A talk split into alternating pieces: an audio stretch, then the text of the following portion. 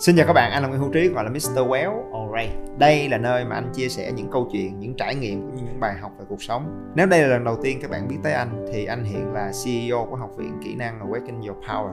Đồng thời là một ông thầy, một YouTuber, một người mê chạy bộ, kim làm bố của hai đứa con. Còn bây giờ hãy cùng nhau đến với chủ đề podcast của ngày hôm nay nhé. Let's go. Tối hôm qua thức khuya quá mà giờ phải quay clip. Cho nên thành thực khai báo đó là cá nhân anh, là một người có cái tật thức khuya. Còn các bạn thì sao? Có hay có cái tật giống vậy không? Dĩ nhiên là từ nhỏ đến lớn chúng ta đều được dạy là không được thức khuya. Có hại sức khỏe, ảnh hưởng đến học tập, công việc đủ kiểu, nghe chưa? Rồi chúng ta được khuyên là phải dậy sớm để thành công. Nhưng mà thẳng thắn đi, là trừ khi sáng ngày hôm sau phải đi học để điểm danh hoặc là phải có mặt sớm để chấm công, thì thành thật là không phải ai cũng có thể dậy sớm một cách dễ dàng và tự nhiên được. Và không ít người cho tới ngày hôm nay vẫn có cho mình cái lối sống cú đêm. Cho nên sự thật là thức khuya đúng hay sai? Tác hại thật sự của việc thức khuya là cái gì? Và có nhất định ai ai cũng phải dậy sớm hay không? Các bạn đang lắng nghe nội dung được phát trên kênh Nguyễn Hữu Trí Podcast. Đừng quên nhấn theo dõi và đánh giá 5 sao trên Spotify để nhận được thông báo về các tập mới nhất trên kênh. Đầu tiên, chúng ta phải phân biệt được rõ đó là thức khuya và thiếu ngủ là hai việc hoàn toàn khác nhau. Thiếu ngủ thật sự là một việc rất nguy hiểm và có hại cho sức khỏe. Giấc ngủ là một nhu cầu không thể thiếu của cơ thể và đặc biệt là giấc ngủ là cái thời gian để bộ não có thể được nghỉ ngơi, thư giãn, gan thực hiện cái quá trình thải độc và tất cả những cơ quan trong cơ thể nó được nghỉ ngơi và phục hồi, tái tạo.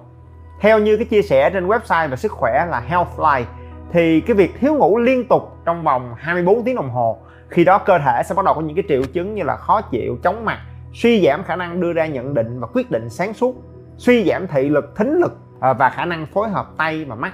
Cho nên các bạn lưu ý là nghiên cứu đã chứng minh được là cái trạng thái thiếu ngủ này nó tương đương với việc nồng độ cồn trong máu của các bạn ở mức 0,1%, tức là giới hạn cực kỳ nguy hiểm cho việc điều khiển điều khiển xe cơ giới.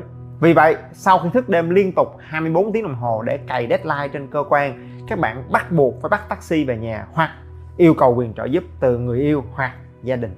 Nếu thiếu ngủ liên tục trong vòng 36 tiếng đồng hồ, nó sẽ bắt đầu phát sinh những triệu chứng như là đau nhức cơ thể, rối loạn các hormone tuột cảm xúc, suy giảm tập trung, nói lắp hoặc là rối loạn về ngôn ngữ. Dĩ nhiên, nếu các bạn liều mạng hơn và thiếu ngủ liên tục trong vòng 48 tiếng đồng hồ thì cơ thể sẽ ngắt hoạt động của hệ miễn dịch. Nó phát sinh ảo giác và tới thời điểm này, các bạn sẽ phát sinh những giấc ngủ ngắn trong vòng 30 giây được gọi là micro sleep mà các bạn không thể kiểm soát được. Cái khoảnh khắc này, toàn bộ những giác quan và ý thức sẽ ngừng hoạt động trong vòng 30 giây. Để rồi sau đó các bạn bừng tỉnh và hoàn toàn không biết là tôi là ai, đây là đâu và mình đang làm cái gì. Có ai từng trải qua cái cảm giác micro sleep này chưa? Những tài xế lái xe tải đường dài, nếu họ vẫn còn giữ được mạng sống của mình, thường sẽ kể lại cho các bạn nghe về cái trải nghiệm hải hùng của họ với những cái pha micro sleep giống như vậy. Và rồi bên cạnh những cái trận thiếu ngủ cực đoan như vậy, còn một cái loại thiếu ngủ nữa, nó âm thầm nhưng nguy hại hơn rất nhiều, đó là thiếu ngủ mãn tính. Việc thiếu ngủ vài tiếng đồng hồ mỗi ngày, lặp đi lặp lại trong một thời gian dài thì đối với trẻ em, nó sẽ ức chế việc phát triển chiều cao, ức chế quá trình sản sinh ra các hóc môn sinh trưởng, gây còi xương và ảnh hưởng đến việc phát triển toàn diện của não bộ. Đối với người trưởng thành, việc này gây suy giảm đề kháng, suy giảm trí nhớ, ức chế khả năng tư duy. Đặc biệt, nó rất dễ dẫn đến những rối loạn về tâm lý như là căng thẳng, rối loạn lo âu hoặc là trầm cảm. Tóm lại, thiếu ngủ rất là nguy hiểm trong cái nhóm mà thiếu ngủ thì về mặt cơ bản được chia làm hai loại. Thứ nhất là không đủ thời gian để ngủ. Và thứ hai là đủ thời gian nhưng nằm hoài, nó vẫn không ngủ. Cái nhóm số 1 á, thì lý do rất đơn giản, đó là sự bận rộn và quá tải về công việc hoặc là học tập. Sinh viên vào mùa thi hoặc là nhân viên vào cái mùa cao điểm deadline sẽ hiểu rất rõ cái trải nghiệm này. Có đúng không? Cơ bản là nếu thiếu ngủ cái dạng này mà nó kéo dài một vài ngày, một vài tuần, thậm chí một tháng, có khi hai tháng, thì lúc mà chúng ta còn trẻ, việc này thực ra à, rất là mệt mỏi, nhưng các bạn có thể vượt qua được. Hết cái mùa cao điểm đó, các bạn chỉ cần nghỉ ngơi, phục hồi, thì cơ thể chúng ta sẽ sớm cân bằng trở lại. Chỉ là các bạn phải lưu ý, chúng ta không được phép để cái trạng thái này kéo dài quá lâu. Thì khi đó, cơ thể sẽ bị căng thẳng và suy nhược. Tới lúc quá giới hạn sức khỏe sẽ sụp một cái rầm, thì lúc đó nó sẽ rất mệt mỏi và tốn kém. Ngược lại, cái kiểu mà không quá bận rộn, có đủ thời gian để ngủ, chỉ là khi chúng ta lên giường đắp chăn lại rồi, thì con mắt và cái não nó không chịu ngủ. Có ai bị cái này không? Thì trường hợp này nó là biểu hiện của việc rối loạn giấc ngủ. Do các bạn thay đổi lối sống của mình, cách sinh hoạt, hoặc là chúng ta phát sinh những cái vấn đề về tâm lý hoặc là cảm xúc nó dẫn đến những cái nội tiết tố điều tiết giấc ngủ bị rối loạn. À, cái này thì về mặt trước mắt nó cũng không gây ra những cái vấn đề quá phức tạp. Nhưng mà về lâu dài thì nó rất là phiền phức nha. Hệ lụy nặng nhất của cái việc rối loạn giấc ngủ này đó là sự quá tải và suy nhược của hệ thần kinh. Chúng ta suy nghĩ quá nhiều trong lúc cái giấc ngủ là thời điểm mà bộ não cần phải được nghỉ ngơi. Và không những nó ảnh hưởng đến cái khả năng học tập khả năng tư duy nó làm suy giảm trí nhớ mà nó sẽ rất dễ dẫn đến những vấn đề về tâm lý, cảm xúc. Một số thói quen xấu trong đời sống hiện đại ngày hôm nay thường khiến cho cái vấn đề này trở nên trầm trọng hơn rất nhiều. Ví dụ như là, thứ nhất, ăn vặt, trà sữa, bánh kẹo, nước ngọt, có ga trước giờ đi ngủ. Cái việc nạp quá nhiều đường vào cơ thể như vậy sẽ kích thích sản sinh ra dopamine, khiến cho các bạn rất là hưng phấn. Rồi sao đi ngủ? Thứ hai, đó là cái vấn nạn lướt facebook và top top, khiến cho mắt chúng ta tiếp xúc với quá nhiều ánh sáng xanh. Việc này không những nó hại mắt, mà nó còn ức chế việc sản sinh ra melatonin, là một cái hormone cực kỳ quan trọng để hỗ trợ giấc ngủ. Thứ ba, dĩ nhiên là việc sắp xếp công việc thiếu khoa học, làm việc học tập không có kế hoạch, khiến cho các bạn mang theo rất nhiều những cái lo âu và áp lực lên giường ngủ. Rồi sao ngủ? Thì đây là ba cái thói quen trong đời sống hiện đại mà anh nghĩ là rất là độc hại đối với giấc ngủ. Anh vẫn còn nhớ là ngày đó trong cái giai đoạn của năm 2016 thì anh đã trải qua một cái thời kỳ cực kỳ khổ sở vì cái chứng mất ngủ này. Và sau 6 tháng bị thiếu ngủ liên tục như vậy thì à, cơ thể anh nó chuyển biến với rất nhiều những cái biểu hiện của rối loạn lo âu và trầm cảm. Và chỉ đến khi anh có thể tháo gỡ được những cái vướng mắc về tâm lý trong công việc và đặc biệt là có những cái thay đổi về lối sống. Cụ thể là hình thành cho mình cái thói quen chạy bộ thì vấn đề này mới từng bước được cải thiện. Cho nên đối với cá nhân anh thì cái việc xây dựng thói quen chạy bộ nó không chỉ là tập thể dục để cải thiện sức khỏe, mà quan trọng hơn rất nhiều đó là thời gian để anh có thể tạm thời tách ra khỏi cái sự ồn ào và nhộn nhạo trong công việc, mạng xã hội và các thiết bị công nghệ để rồi quay trở về kết nối lại với cảm xúc, lắng nghe được các cái suy nghĩ, những cái trăn trở của bản thân mình. Và trong cái giai đoạn cực kỳ căng thẳng và áp lực của năm 2016 thì đối với cá nhân của anh, cái việc chạy bộ nó là một cái sự cứu rỗi vô cùng quan trọng và là liều thuốc ngủ tự nhiên tuyệt vời nhất. Bởi vậy, nhân đây cũng xin làm rõ một việc, đó là cách đây một năm, sau khi mà anh gom góp kinh nghiệm rèn luyện của mình để triển khai cái khóa học IP Adventure, thì rất nhiều bạn hiểu nhầm đây là cái khóa học chuyên về chạy bộ. Không phải vậy đâu nha. Anh nghĩ là IP Adventure là một cái quá trình để hình thành thói quen chạy bộ đúng cách để rồi xây dựng và tìm lại được cái sự cân bằng trong lối sống, cảm xúc và tinh thần của các bạn. Và bên cạnh đó, thiết lập cho mình một cái lối sống yêu thích vận động, kết nối, trải nghiệm và khám phá. Cho nên nếu ai mà hứng thú về mấy cái thứ đó thì chủ động tìm hiểu chứ còn nếu mà muốn đạt được những thành tích đỉnh cao và xịn sò ờ, thì anh quéo sẽ không thể đảm bảo được đâu nghe. Tại vì cá nhân anh thì cũng chỉ hoàn thành được những cái cự ly là 160 cây, các giải chạy khắc nghiệt nhất ở Việt Nam và một, hai cái giải chạy danh giá trên thế giới thôi. Chứ anh cũng đâu có thành tích gì xịn sò để mà flex đâu. Dĩ nhiên là anh cũng khuyến khích các bạn có thể tìm hiểu và phát triển cho mình những cái thói quen tích cực khác để cân bằng lối sống cho riêng mình. Miễn sao là chúng ta tìm lại được cho mình giấc ngủ cả về chất và lượng. Tóm lại, đầu tiên, thiếu ngủ là thứ cực kỳ tai hại về mặt lâu dài. Người trưởng thành thì cần phải ngủ đủ được 8 tiếng mỗi ngày.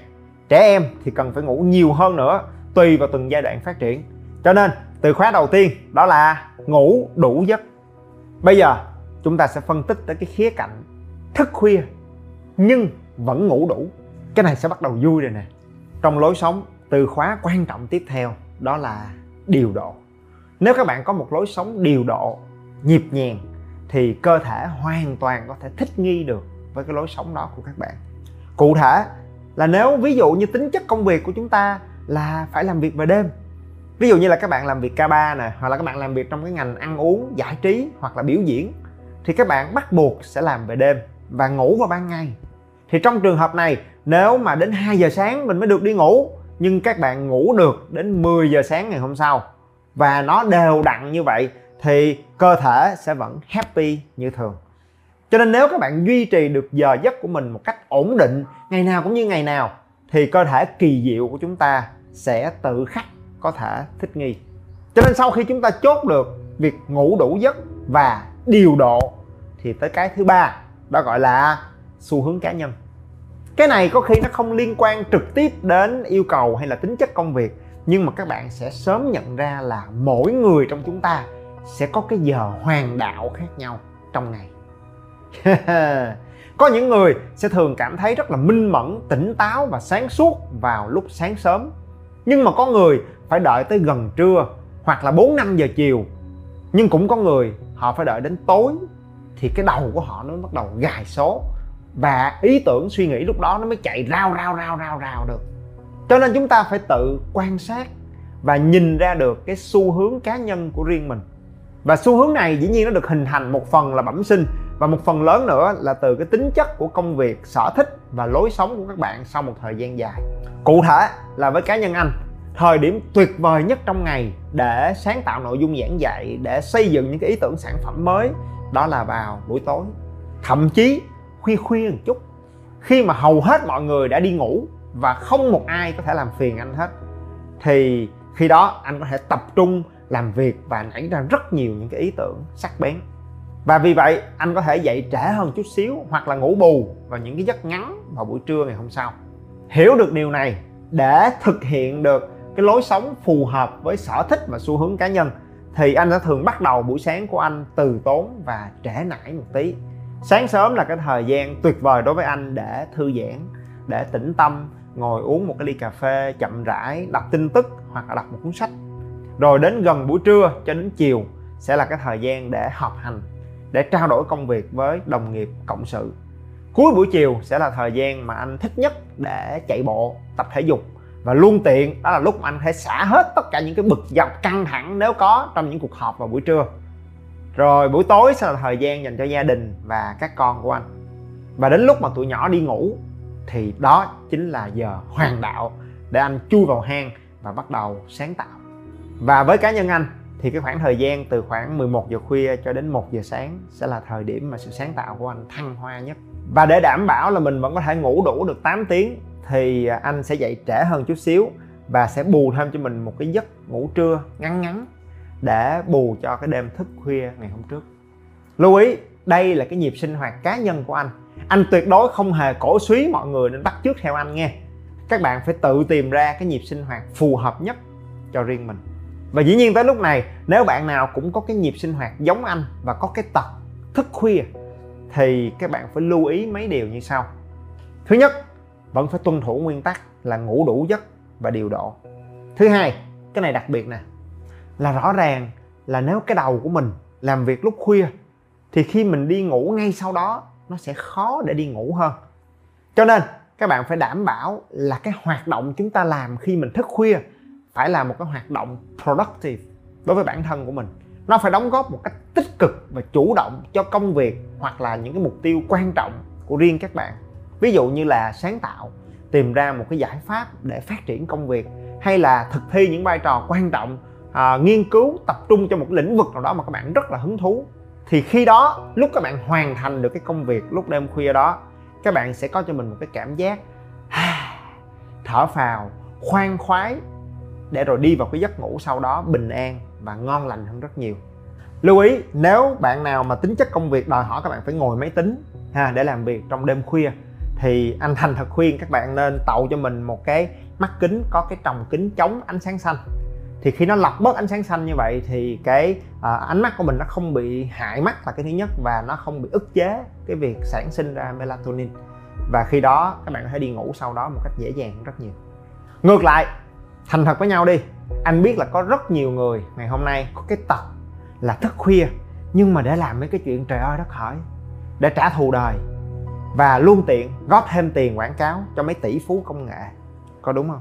Kiểu như là cả ngày chúng ta rất là căng thẳng rất là stress và rồi chúng ta cảm thấy là mình đã không công bằng với bản thân của mình. Hay là mình phải đi xả stress là mình phải ôm ấp và nuông chiều cảm xúc của mình một chút đúng không? Và rồi chúng ta bắt đầu nằm lướt face lướt tiktok surf net chơi game cày phim nhiều tập. Và đến khi giật mình nhìn lại đồng hồ à, và lật đật tắt đèn đi ngủ thì trong lòng mình khi đó sẽ là cái cảm giác dằn vặt tội lỗi lo lắng và cái sự rối loạn về tâm lý và cảm xúc đó, các nội tiết tố lúc đó sẽ khiến các bạn nằm thao láo trên giường thêm chừng 45 phút tới một tiếng đồng hồ nữa. Và khi đó, chúng ta sẽ bắt đầu rơi vào cái nhóm bị rối loạn giấc ngủ và thiếu ngủ. Kế đến, việc có cái nhịp sinh hoạt khác biệt với xu hướng chung của mọi người cũng có thể phát sinh ra những cái phiền toái trong công ty, với đồng nghiệp, với người thân và gia đình thẳng thắn mà nói, không phải lúc nào công ty, đối tác hay là khách hàng cũng sẵn sàng điều chỉnh cái lịch làm việc của họ để phù hợp với mong muốn và nhu cầu riêng của chúng ta. Đặc biệt là khi chúng ta còn trẻ mà chưa định hình được những vị thế của mình trong công việc. Anh vẫn còn nhớ là cái ngày mà anh mới ra trường đi làm, thì đối với anh, những cái cuộc họp giao ban vào lúc 8 giờ rưỡi sáng mỗi ngày nó là một cực hình. Và thậm chí có hôm anh còn ngủ gục trong những cuộc họp đó nữa, nó xấu hổ vô cùng luôn. Nhưng mà anh đâu thể nào yêu cầu sếp của mình phải điều chỉnh lịch họp cho vừa với sở thích của mình được mình phải cố gắng để điều chỉnh lịch sinh hoạt để không bị đuổi việc. Để rồi sau này khi mà anh thành sếp rồi, thì mình bắt đầu có thể chủ động sắp xếp được những cái cuộc họp sao cho phù hợp với cái gu làm việc của mình hơn. Nhưng các bạn phải thành sếp trước, ok? Cuối cùng là dù thức khuya hay là dậy sớm, dù lối sống hay công việc của các bạn có ra sao thì cái việc tối quan trọng là chúng ta phải liên tục lắng nghe cơ thể, năng lượng và cảm xúc của mình để rồi có những cái điều chỉnh kịp thời. Bởi vì chúng ta cũng thay đổi các bạn à. Anh vẫn còn nhớ là đối với anh, cái ngày còn là sinh viên thì anh toàn là ngủ sớm, tức là ngủ vào lúc sáng sớm 3 giờ 4 giờ sáng anh mới đi ngủ không à. Rồi sau này khi anh bước vào đi làm thì anh phải điều chỉnh để mà mình không thể ngủ quá sớm cái kiểu đó nữa. Không? Ờ, mà ờ, khoảng 1 2 giờ sáng, đúng không? Rồi sau này, khi bước vào tuổi trung niên, thì công việc và trách nhiệm với gia đình con cái nó cũng nhiều hơn. Thì cứ tới khoảng 1 giờ sáng là mình díp hai con mắt lại và lò mò đi ngủ. Rồi đến gần đây, thì anh bắt đầu có xu hướng tự nhiên mình muốn ngủ sớm hơn. Vào lúc 11 12 giờ, để rồi mình có thể dậy vào lúc 6 7 giờ sáng. Và khi đó mình hãy bắt đầu một cái ngày của mình nó thư thái hơn. Và rồi có thể dẫn con anh đi học, đưa nó đến trường thì đối với anh, đó cũng là một cái niềm vui rất là lớn và rất ý nghĩa. Cho nên là bản thân của chúng ta cũng thay đổi. Phải liên tục lắng nghe với những cái nhu cầu của chính mình và điều chỉnh sao cho nó hợp lý. Tới tóm lại nha, cái ngủ là cái trời cho. Ai mà thiếu ngủ, ốm o, gầy mòn, đã ngủ phải ngủ cho ngon. Lướt phay tóp tóp, héo hon, giấc nồng. Lên giường dạ phải thông dong, thư giãn thoải mái, phiêu bồng trong mơ mỗi ngày ngủ đủ 8 giờ, sớm khuya điều độ là number one nha. Chúc mọi người ngủ ngon và mơ thật nhiều giấc mộng đẹp. Quéo cũng đi ngủ đây. Các bạn nhớ bấm theo dõi để không bỏ lỡ bất cứ nội dung mới nào trên kênh nha. Nếu các bạn cảm thấy những điều anh nói và chia sẻ gần gũi và thực tế, hãy đánh giá 5 sao trên điện thoại để giúp Spotify nhận diện được đây là một kênh hữu ích và mang nó đến cho nhiều người hơn nữa các chương trình và khóa học đến từ học viện của anh đều để dưới phần mô tả cho bạn nào quan tâm, ok? Và anh là Nguyễn Hữu Trí, hay còn gọi là Mr. Well. Rất vui được có cơ hội để chia sẻ và đồng hành cùng các bạn. Thank you.